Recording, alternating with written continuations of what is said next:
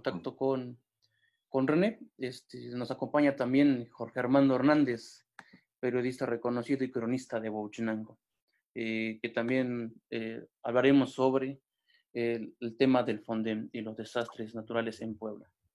Eh, Jorge, ¿cómo es que ves o miras el panorama en cuestión de la desaparición del Fonden y sobre todo este, recordar un poco de los desastres naturales que hemos este, tenido dentro de, del municipio? Sí, Lalo, amigos, muy buen día. Eh, gracias a todos los que nos permiten eh, ser partícipes de esta reflexión que está muy reciente y está muy latente, pues no solo por Grace, que ocurrió, no sé si me está escuchando. ¿Tienes un audio perfecto, Jorge? Ok, ok, porque hace rato tenía algunos problemas en las pruebas, pero qué bueno. Este, pues no solo es Grace, este, Lalo, los habitantes de la Sierra Norte de Puebla yo creo que ya cada año en temporada de lluvias, este, lo que antes era una sierra sólida de un bosque mesófilo, que es el, que caracteriza, según los términos de los biólogos, al bosque de la zona de Huauchinango. Recordemos que estamos dentro de un área natural protegida, recordemos que incluso todo esto se da en medio de un contexto también de una sierra lacerada, este, cada vez más explotada por todo tipo de proyectos de muerte, de construcción de carreteras, que han venido a debilitar, es que, es que sí hay que contextualizar eso, que han venido a debilitar las entrañas de la sierra, ¿no?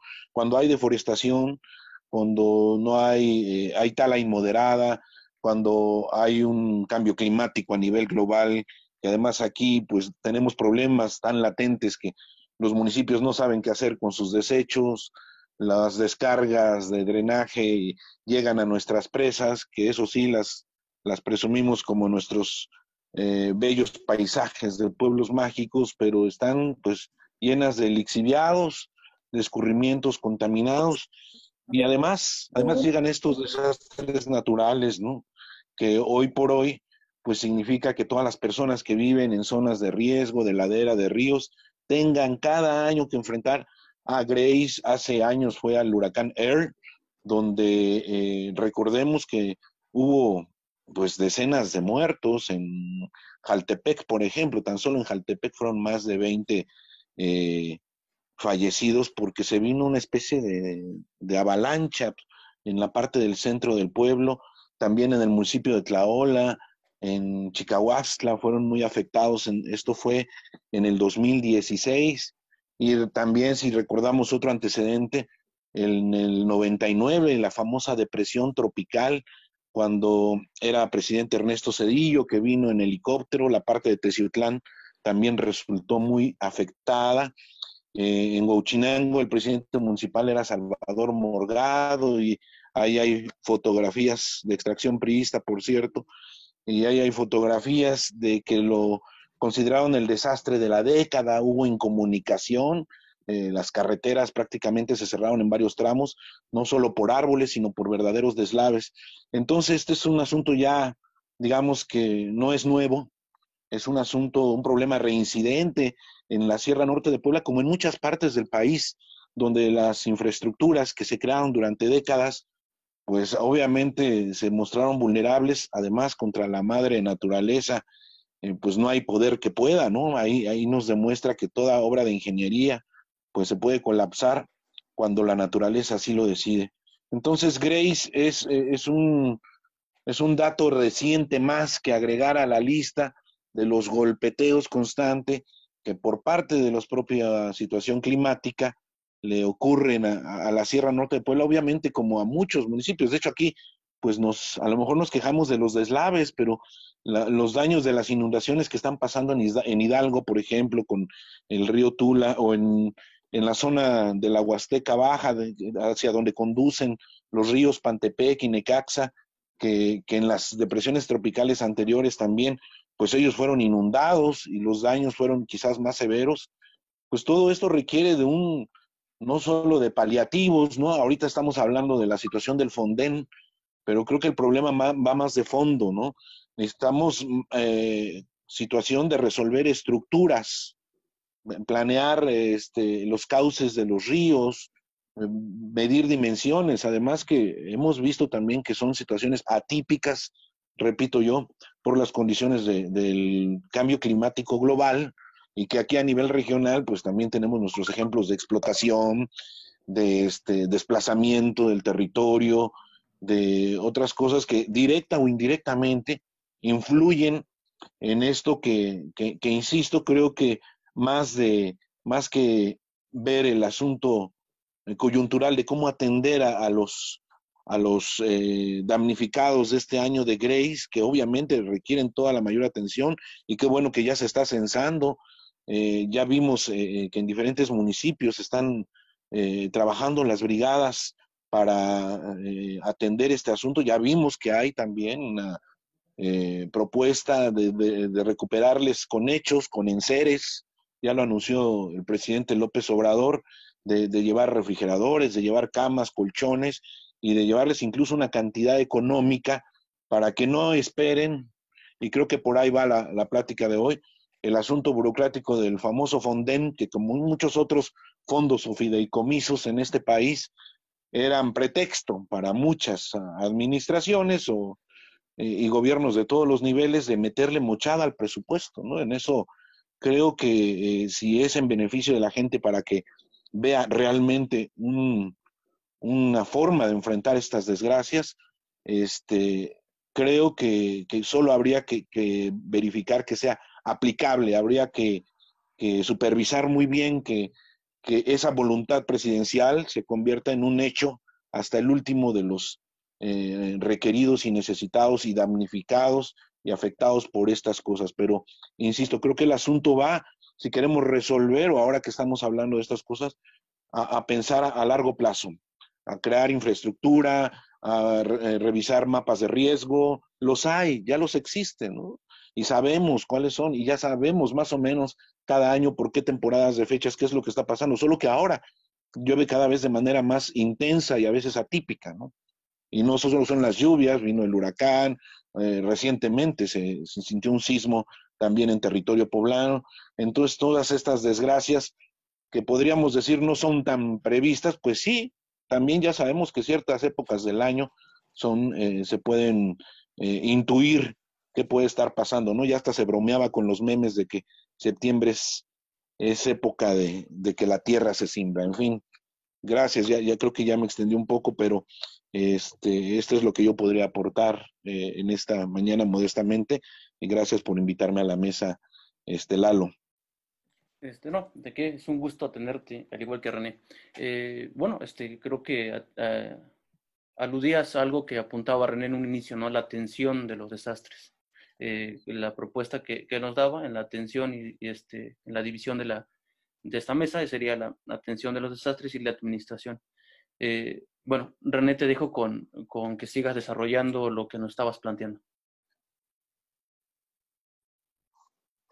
Sí, muchas gracias. Es que me, me desconectó aquí el, el, internet, pero bueno, eh, continuando. Sí, eh, eh, coincidiendo con lo que comentaba hace un momento Jorge, me gustaría plantear que mm, la, la prevención de los desastres eh, depende mucho del desarrollo urbano, es decir, de las reglas eh, del ordenamiento territorial.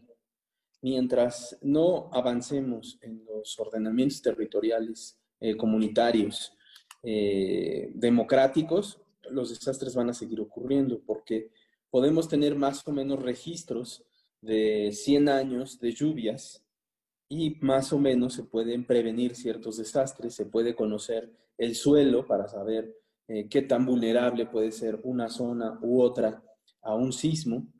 Eh, no se puede saber cuándo van a ocurrir los sismos, pero sí se puede saber eh, qué tan vulnerables son las zonas a esos sismos.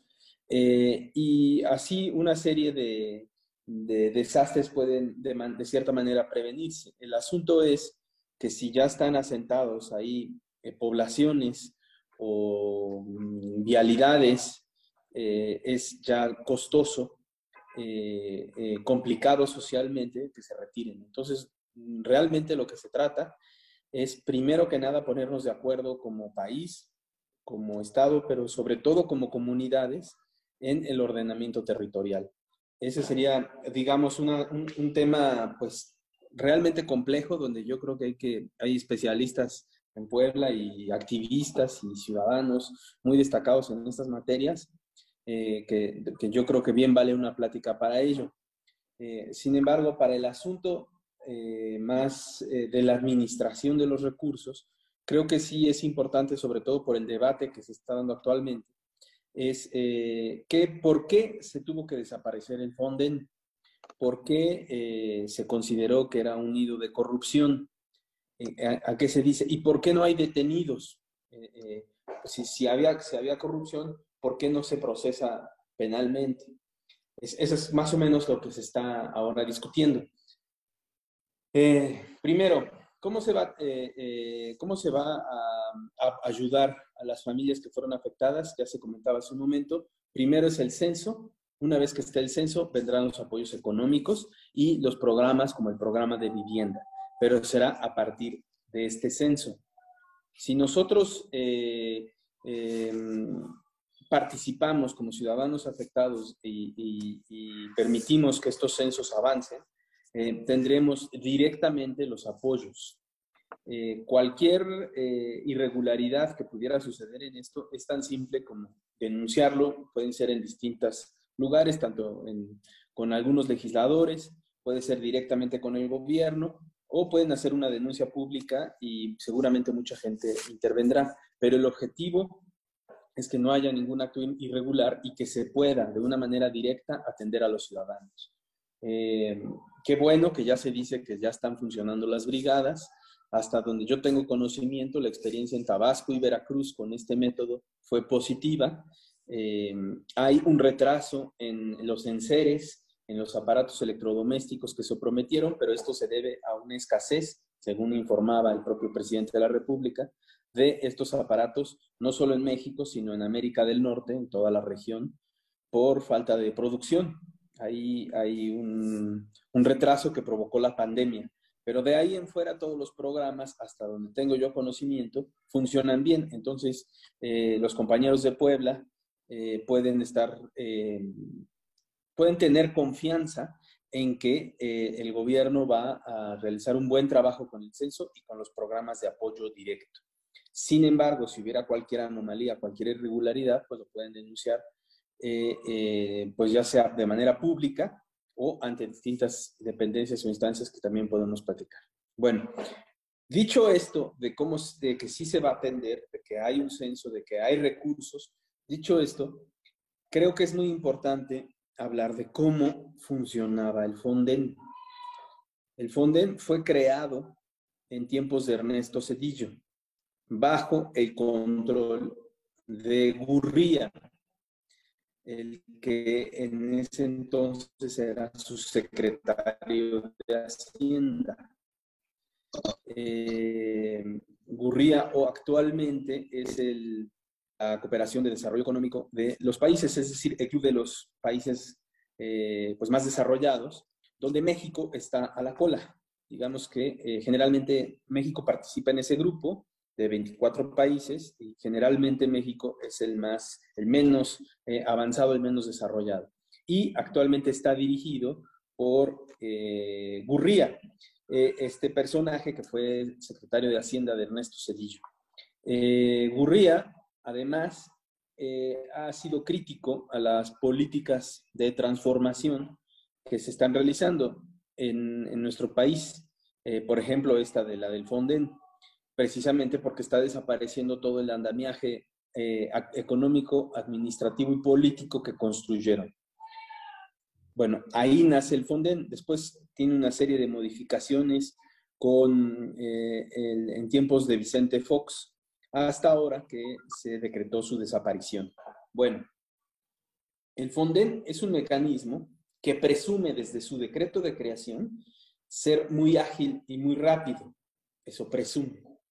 Y consiste en una bolsa de dinero, en un, paquete de recursos que eh, eh, se etiquetan, que se le da la instrucción a la Secretaría de Hacienda para que se reserve ese recurso, se haga un guardadito, por así decirlo, para cuando llegue el desastre.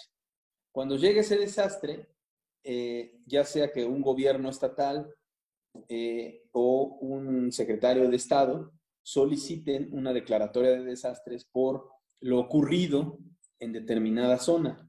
Cuando esto sucede, eh, este fondo se activa y se le entrega los recursos, ya sea a dependencias federales o al, al, eh, al gobierno estatal para ejercer estos recursos. Y tienen la ventaja de que eh, son recursos que, em, que pueden libremente gastarse, es decir, que no tienen vigilancia administrativa previa.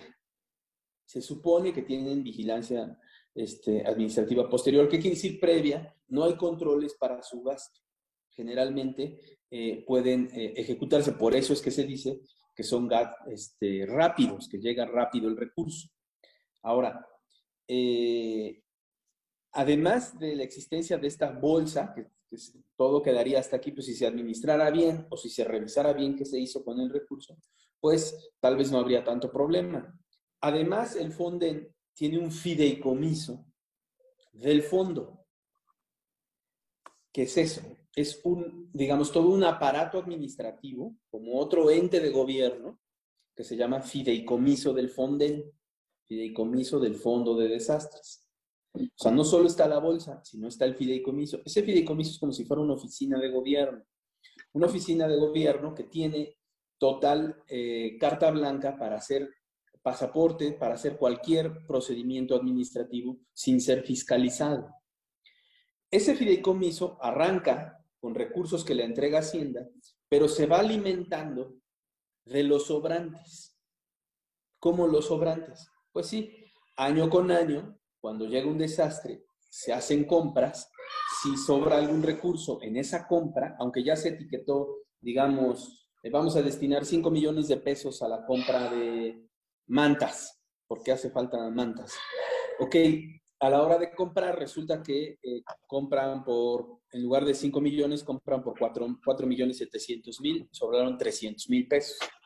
Bueno, con esos 300 mil se, se van al fideicomiso y va creciendo, va creciendo. También ese fideicomiso se le puede entregar recursos directo del gobierno federal.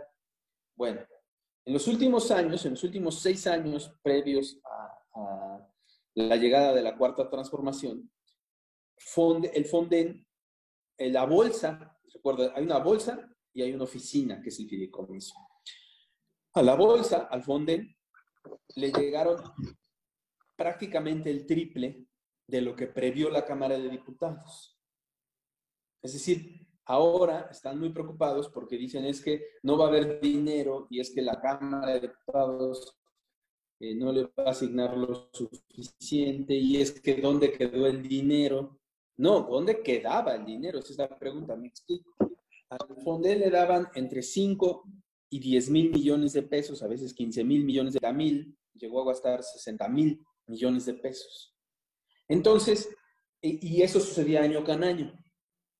Entonces, si tu bolsa tenías más recurso del que preveías, siempre, o sea, siempre se equivocaron, ¿no? Porque pues evidentemente un año te puedes equivocar. Y además siempre se equivocaron contra el erario. O sea, nunca se, nunca un año sobró o fue casi pareja. O sea, nunca, se, nunca dijeron, ay, nos sobró dinero para, para, no se gastó lo suficiente, no le dimos de más al fondo, no se necesitó de más. Ahora, ¿qué pasaba con ese dinero que se daba de más? Pues obviamente a la hora de hacer las compras van a haber más remanentes. Y al haber más remanentes, o sea, no es lo mismo remanentes de 6 mil millones que remanentes de 30 mil millones. Hay seis veces más recursos para el fideicomiso. Y ese dinero que sobraba se iba al fideicomiso. Y al año siguiente, pues si el fideicomiso tenía más dinero, lo lógico era que la Cámara le diera menos o que se gastara menos, porque ya había dinero en el fideicomiso. Recuerden, son dos, dos lugares donde había dinero, el, el fondo y el fideicomiso la bolsa y la oficina. Entonces, si cada año le metes a la bolsa y hay, hay, remanente para el fideicomiso, en ese fideicomiso tendría que haber más dinero y tendrías que meterle menos a la bolsa. Eso nunca sucedió, siempre tenía más dinero el fideicomiso. ¿Y por qué hay más dinero en el fideicomiso? E, ese, eh, digamos que eso entró en la política de desaparición de fideicomisos que hubo en nuestro país. Los fideicomisos son oficinas, o sea, requieren un director, un secretario, un abogado, un contador, pagarle este dinero por los servicios financieros o bancarios para administrar tu fondo, eh, em, pues requieres, no sé, eh, instalaciones, incluso en, la declaratoria del Fonden decía que estos fideicomisos podían comprar vehículos. Entonces había vehículos del Fonden o del fideicomiso del Fonden. Es decir, se van haciendo, van haciendo todo un aparato. Y son un aparato que no tiene la misma fiscalización que el gobierno. ¿Por qué? Porque no son la Secretaría de Gobernación, no son eh, la Dirección de Protección Civil o la Secretaría de Hacienda la que está gastando, sino son un fideicomiso que, del cual prácticamente nadie sabía. Antes de que el gobierno eh, desapareciera los fideicomisos, nadie hablaba de los fideicomisos, más que para tirar la mano, recibir sus becas, eh, y, y el pequeño grupo, la pequeña élite que tenía conocimiento de esto.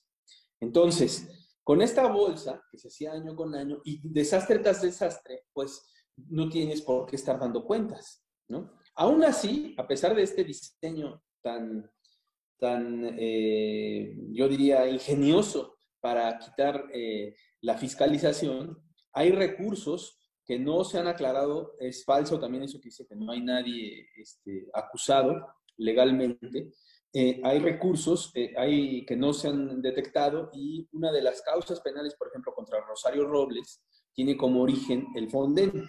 Entonces sí hay algunos casos por ahí este, ya de robos descarados. Pero aún así... René, sin embargo, este... Sí. Digamos que la naturaleza del fideicomiso es este es propicia para que pueda existir actos de corrupción. O sea, la naturaleza de cómo estaba diseñado el propio fideicomiso, aunque ya nos estás mencionando el ejemplo de, Rosario Robles, pero habría otras áreas de gobierno mucho más fiscalizables por, eh, por ley. Sin embargo, la naturaleza de los fideicomisos, según lo que tú nos explicas, permite este, que haya ciertos vacíos legales, que es donde le pueden rebanar, porque efectivamente, ¿no? E-, eran barriles sin fondo, este, recursos que muchas veces no llegaban y escuchábamos en los anuncios de gobierno, constantemente se destinaron tantos millones eh, que se oían muy, pues muy estratosféricos a la hora de, informar, pero que quienes vivimos en esta zona y estamos en contacto directo con los afectados, pues veíamos que solo eran políticos que venían a tomarse la foto, hasta la fecha existe, ¿no? Eso sí, este, presumen en las redes sociales que se enlodan en los desastres y reparten despensas, porque efectivamente también aquí hay un, un trasiego electoral y lo sigue habiendo por parte incluso de, ciertos sectores o, intereses o algunos partidos que aprovechan eh, muy vilmente, diría yo, las desgracias para lucrar con, ellas y con el dolor ajeno, ¿no? Entonces creo que en el fondo lo que se busca es evitar todo, toda esta parte triste de, los, del famoso Fonden y de los fideicomisos que a veces solo servían para que le metieran la cuchara a unos cuantos, ¿no? Así es, eh, hay distintos casos, historias de recursos. Eh, en el mecanismo también existía la creación de fideicomisos estatales. O sea, ya les dije, la bolsa del Fonden, el fideicomiso del Fonden o oficina de gastos, y además había otras oficinas estatales, fideicomisos estatales, que desde el propio Fonden se creaban para generar eh, también transferencias de recurso federal hacia los estados, digamos, a través de un mecanismo que nos permitía, les permitía eh, destinar recursos para desastres a los estados y también con las mismas características de opacidad que se detectaban. Por ejemplo, en el caso de Puebla, eh, hubo una investigación de la contratación de seguros eh, que prácticamente costaban, bueno, tenían un costo muy alto, seguros para desastre, llegaban a este fideicomiso que estaba impulsado desde la federación y una vez que llegaba, que sucedía el desastre, se cobraba el seguro y recibía un ínfimo número de familias el, el beneficio. Para entrar a eso tenías que brincar la bolsa del Fonden, después brincar el fideicomiso nacional, después llegar al fideicomiso estatal y meterte a los recursos del seguro privado contratado. Estos cuatro pasos, que les digo, son cuatro obstáculos legales para transparentar, porque cada, cada abogado, que además cada uno está bien pagado, cada abogado en cada instancia, el, el fideicomiso nacional, el fideicomiso estatal, el, el, contrato y el seguro, todos esos eh, te van a decir que hay eh, reserva de secreto fiduciario o secreto bancario por ley. Entonces, te enredan todo este mecanismo de, porque eh, para llegar al recurso, a la, a la, fiscalización del recurso, tienes que brincar varias, varias este, etapas. Y esto sucedió aquí, aquí en Puebla y es fomentado desde la creación del Fonden, desde que se creó el Fonden eh, eh, con, les digo, con Miguel Ángel Gurría, secretario de Hacienda de Ernesto Cedillo, desde esa época para acá, eh, se empezaron a crear estos fideicomisos estatales que también son un ente oscuro en la administración de estos recursos. Em, ahora ah, han dicho tanto Felipe Calderón como Margarita Zavala que, que están preocupados por dónde quedaron los 6 mil millones de pesos que tenía el Fonden autorizados. ¿No? Ahora, ahora sí les llama mucho la atención. Pero sí quiero comentarles que eso es, muy simple encontrarlos. Están en la tesorería, entraron a todos los recursos eh, eh, a la bolsa federal y esos son de fácil fiscalización. Además, hay eh, reportes trimestrales. Si uno se mete a los reportes trimestrales, uno puede conocer la contabilidad de todo el gobierno. Eh, eh, porque no están en un fideicomiso, no están en un fondo especializado, sino que se mantienen eh, a la vista de todos como recursos públicos, con entes públicos y con mecanismos de control de carácter público. No solo eso, sino que ahora para el 2022 la propuesta de presupuesto de egresos trae 9 mil millones de pesos. Está etiquetado como Fonden, pero seguramente tendrá que haber las adecuaciones necesarias para el nuevo mecanismo eh, que será directo del gobierno, o sea, de la tesorería de la federación al ciudadano, previo censo. De esa manera simple, el presupuesto no trae estas reglas, presupuesto 2022 solamente trae los recursos. Eh, sin embargo, eh, pues hay tiempo para hacer esta normatividad e incluso pues ya se está llevando a cabo. Ya se llevó a cabo en Tabasco y Veracruz, ahora le entran Puebla e Hidalgo eh, a un mecanismo administrativo que será regulado para el siguiente año. Eh, por lo tanto, pues yo estimo que debemos eh, estar muy atentos a esas nuevas reglas que ya nos tienen acostumbrados. El gobierno federal ha gastado pues más de un billón de pesos al año, en, es decir, Oye, papi, ya podemos... un, millón de millones de, pesos en, este, en estos recursos eh, para la sociedad. Y de este mismo mecanismo será el que se va a entregar en desastres naturales. Yo este, quisiera, perdón Lalo y René tantito otra vez, para tratar de, puntualizar. Este, resulta que ya ha habido brigadas y en algunos municipios afectados eh, se han desplazado ya los servidores de la nación. Pero ¿qué pasará los que no estuvieron en casa, los que fueron evacuados o tuvieron que evacuar por seguridad o no estaban mientras pasaban los del censo.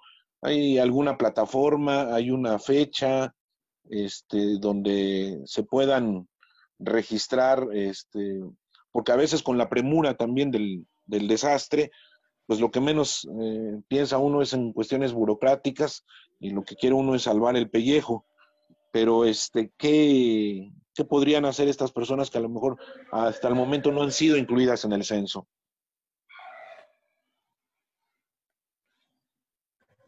Sí, eh, yo creo que pueden eh, buscar a, través de la Delegación de Bienestar eh, en Puebla. sería yo creo que el mecanismo más apropiado o a través del municipio, que podría ser un enlace con la delegación bienestar. Yo por lo pronto, en lo que se van definiendo los mecanismos, pues pudiéramos este, a través de la página de Facebook de ustedes, de donde estamos transmitiendo, o alguna otra que ustedes determinen, podríamos este, recibir y pasarlo directo a la delegación de bienestar para que sean ellos los que levanten el censo. O sea, no puede haber intermediarios, tiene que ser directamente un servidor de la nación el que levante el censo. Y si alguien no ha sido censado por alguna, pues pueden pasar mil cosas, ¿eh? Uno cuando ya va con la gente se da cuenta que pasa de todo, eh, eh, desde injusticias, abusos, este, errores, distracciones, eh, mala suerte, de todo pasa.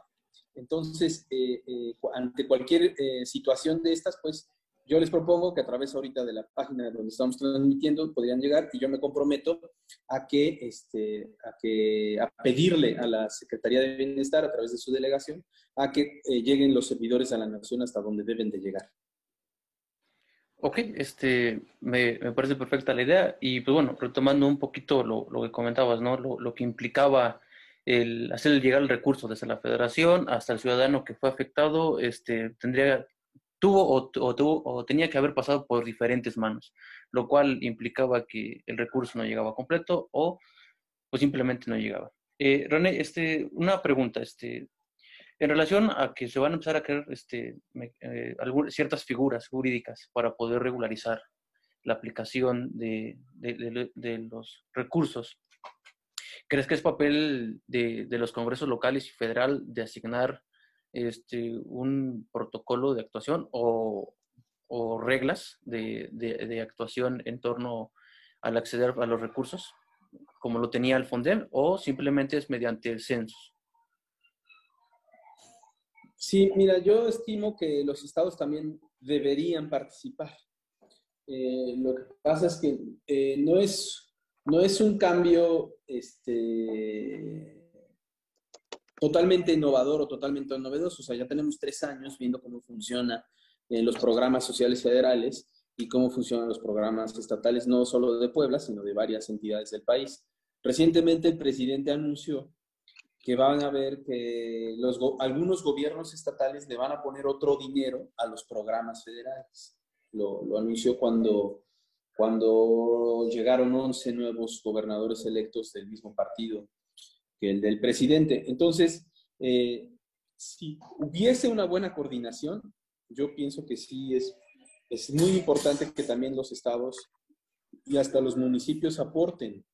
O sea, no hay, no debería de haber una limitante, pero sí, sí les digo que pues no va a haber negocio. O sea, que, que no, no van a poder este, hacer estos fideicomisos, no va a ser a través de fideicomisos como se hacía antes, eh, eh, y no va a ser a través de proveedores favoritos. Y si lo fuera, pues habrá que denunciarlo. Habrá que estar muy atentos. En síntesis, sí deben de participar, sí deben poner sus recursos, pero si ya se está estableciendo un modelo pero directo a las personas que lo necesitan, pues eh, eh, lo que tendrían que hacer es aportar, eh, dar facilidades, por ejemplo, a los servidores de la nación pues dónde se van a quedar, si necesitan insumos, o sea, apoyarlos por un lado, y por otro lado, pues meterle recurso público a este, para incrementar los fondos que llegarán a cada una de las personas. Porque pues ya los mecanismos para el pago directo, pues ya los tendrá la federación, eso sí, quedará en manos de la federación.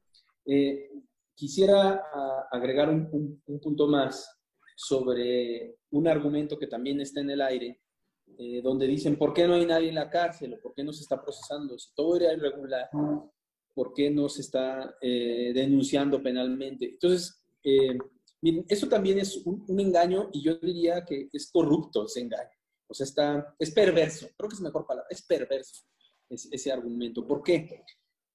Si se analiza, o sea, ¿qué hace un administrador, no solo de recursos públicos, de cualquier recurso? Pues primero revisa cómo se ha venido gastando. Y si tú adviertes que todos los años planteabas 10 pesos para los desastres y te gastabas 30, y de esos 30 se hacían unos fideicomisos que no sabes cuánto de esos 30 les llegó, y que cada año no, no te alcanzan esos 10 y te vuelven a pedir 30 y sabes que una parte de esos 30 se van a un fideicomiso o a varios fideicomisos de los estados y cada año le metes y le metes y le y porque tú calculas 10, pero terminas pagando 30. Pues e, eso es suficiente como administrador para cambiar, para decir, no, ahora, ¿saben qué? Este, yo no quiero esa palabra de fideicomiso, sea federal, sea estatal, yo no quiero fideicomisos, yo quiero que a mí me digan cuántos son los afectados y yo les doy el dinero. ¿Y cómo van a decir quiénes son los afectados? Pues voy a mandar a mi equipo, que se llama Servidores de la Nación, ellos me van a decir cuánto dinero se necesita, cuántos afectados hay. Y entonces yo veo si le meto los 30 que de por sí le meto o más o menos. Pero yo lo quiero ver, no quiero que me cuenten historias. Eso es lo que está diciendo el administrador llamado Gobierno de México. ¿Y qué están diciendo los otros? No, es mentira porque no ha metido a la cárcel a nadie. Bueno, ¿cómo voy a meter a la cárcel si ni siquiera tengo tiempo? O sea, lo que les estoy diciendo es que en mi contabilidad veo que esto está mal. Ahora lo voy a cambiar y lo voy a hacer bien. Si hay irregularidades, pues que se metan las organizaciones, que se meta la fiscalía, a ver, función pública, ponte a trabajar. Otros, pero eh, la administración del recurso, que es la Secretaría de Hacienda, a lo mejor gobernación, que entiendo que gobernación va para afuera, no, no tendría por qué estar ahí haciendo eso. Este, bienestar tampoco, bienestar nada más va a estar en el, en el asunto de, del censo y la, entrega pues es la tesorería de la federación, que son todos estos bancos de bienestar. por ahí era un poco la, pregunta, ¿quién va a ejecutar esos recursos directamente? ¿La, tesorería entonces? Sí, la tesorería, sobre todo los de los apoyos. Yo creo que cuando ya sean carreteras, según el sapo La Pedrada, ¿no?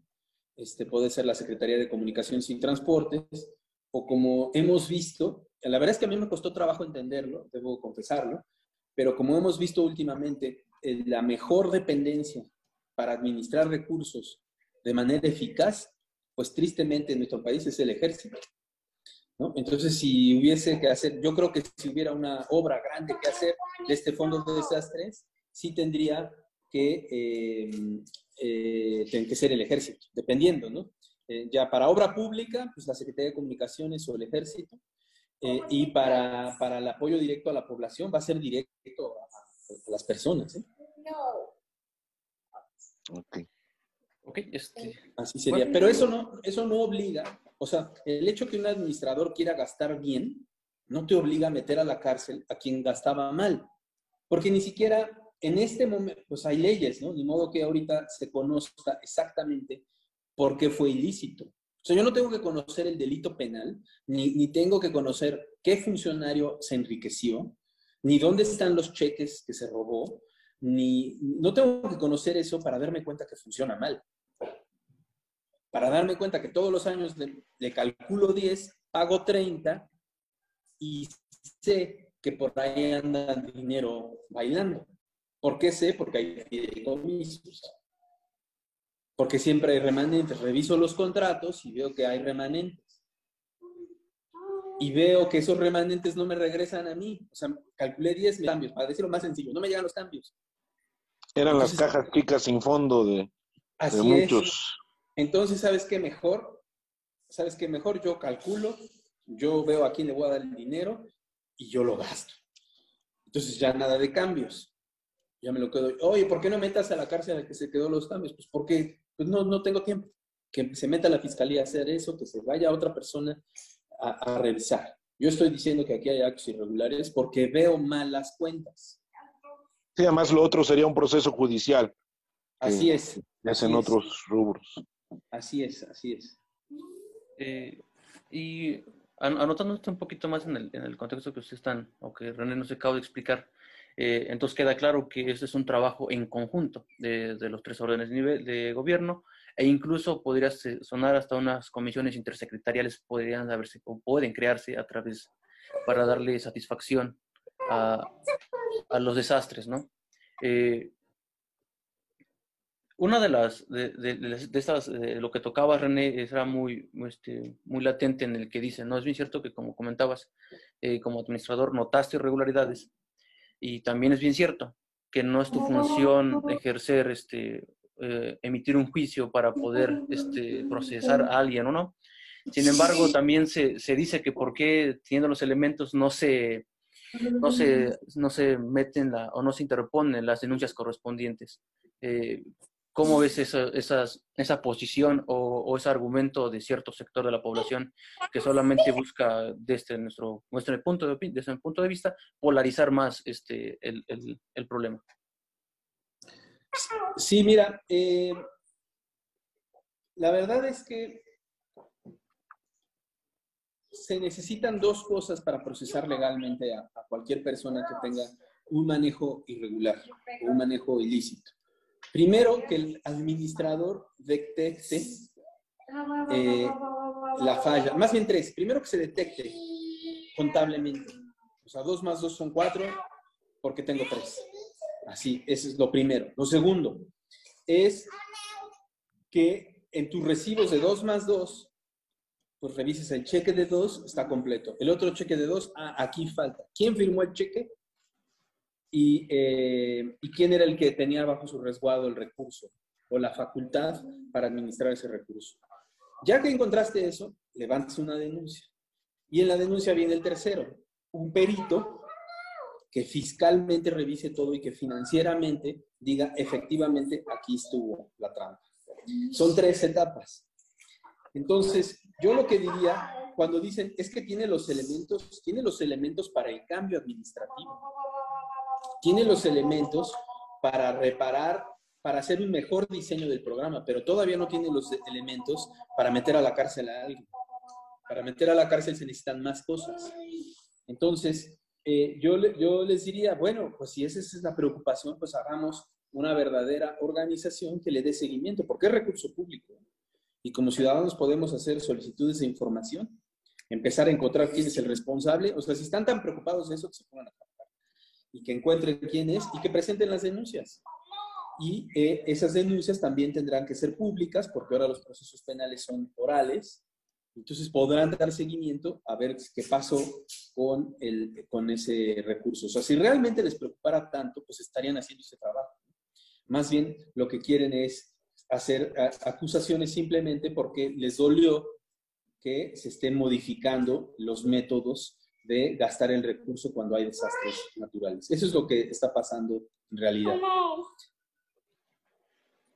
Eh, pues bien, este, como lo, lo, acabamos de escuchar y acabamos de ver, es un tema sumamente complejo y creo que, necesaria, que fue necesario el que se, se abordara el tema porque había mucho mucha información que todavía no, no se lograba aterrizar y sobre todo eh, como ciudadanía a veces este, nos dejamos llevar más por, eh, por voces allá en redes sociales que solamente malinforman y que no tienen un contexto y un análisis más profundo para poder darle este, contexto y respuesta a estas inquietudes que se van generando con el paso del tiempo este, y sobre todo por la, por la premura que, requiere cuando existe un desastre, una, eh, vaya, este, sí, un desastre natural que afecte a ciudadanos, ¿no? Y que afecte a su, a su esfera eh, este, de vida, ¿no?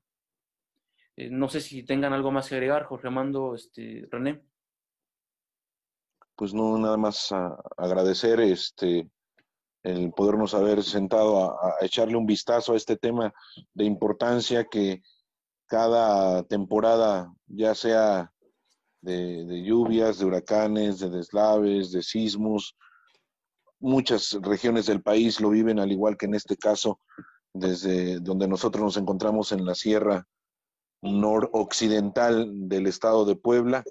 Y yo insistiría eh, a, cerrar participación con que veamos eh, también el contexto, el contexto de cómo hemos eh, deforestado, cómo hemos permitido la llegada de los llamados megaproyectos que explotan suelo, subsuelo. Está el caso de Coachicala, aquí en Huachinango, comunidad eh, indígena que tiene un centro ceremonial que ha sido perforada por la autopista. Fue perforada por el gasoducto Tuxpan a Totonilco. Ha sido perforada y dinamitada parte del cerro para obras también de ductos de Pemex de, otro tipo. Entonces, por arriba, por abajo, por en medio, Coahuila no se diga, con el gasoducto, con el paso de la autopista, eh, en fin, y así nos vamos, nos vamos puebleando por toda la, la Huasteca poblana, desde Pahuatlán, la zona también de, del gasoducto eh, Tuxpantula y todo, y que eso pues también genera que, que le estemos eh, abriendo cada rato las entrañas a la tierra, que estemos este, pues yéndonos contra la conservación de esta, que también es un área natural protegida, no hay que olvidarlo, la zona hidrológica de, de Necaxa, desde el gobierno de Lázaro Cárdenas fue decretada como una zona natural protegida, sin embargo tenemos basureros a cielo abierto, tenemos fluidos y lixiviados en nuestras presas, tenemos contaminación, tenemos explotación, tenemos este, un diputado que tiene un banco de piedra este, y que supuestamente es, y que se está este, acabando un cerro ahí frente a Coahuila y que supuestamente es representante de la 4T, ¿no? También, entonces, creo que hay mucho que hacer, que hacer, además de, obviamente, eh, exigir la transparencia, de que los recursos efectivamente lleguen a quienes lo necesiten y que si se está haciendo, se están haciendo estas modificaciones de la desaparición de los fideicomisos que efectivamente, efectivamente servían de, barril sin fondo y para que se llenaran los bolsillos de dinero otros que, que en nada tenían que ver con las personas que más lo necesitaban, eh, será una buena acción. Pero eso también, pues lo tenemos que ver en el terreno de los hechos, ¿no? Gracias nuevamente a, Lalo, a René por podernos eh, reunir, a todas las personas a quienes llegue esta comunicación, esta charla, que también este, pues nos hayan permitido reflexionar. Esperamos sus puntos de vista ahí en las redes sociales. Y pues ya, ya lo has comentado, Lalo, esta es la primera de muchas otras charlas que a través de estos medios de redes sociales y alternativos eh, podremos estar llevando para analizar nuestra problemática y nuestro acontecer diario. Gracias René, un saludo. Gracias Lalo, ahí estamos. Muchas gracias.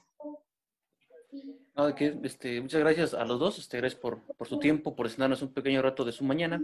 Y pues bueno, nos despedimos de, de la transmisión. Este, a nombre del equipo de Palabras Andantes, de Para Informar Usted, eh, les damos las gracias por acompañarnos y le hacemos un pequeño recordatorio que la, la, charla se grabó y se, posteriormente se estará subiendo a la plataforma de Facebook debido a que nuestros compañeros de soporte nos decían que teníamos este, pequeños detalles con el audio, así que para tratar de, compensar el, pequeño fallo y error, subiremos la, la charla grabada. Eh, bueno, sin más por el momento, yo creo que es agradecerle a Jorge Armando, a René, les mando un abrazo y gracias.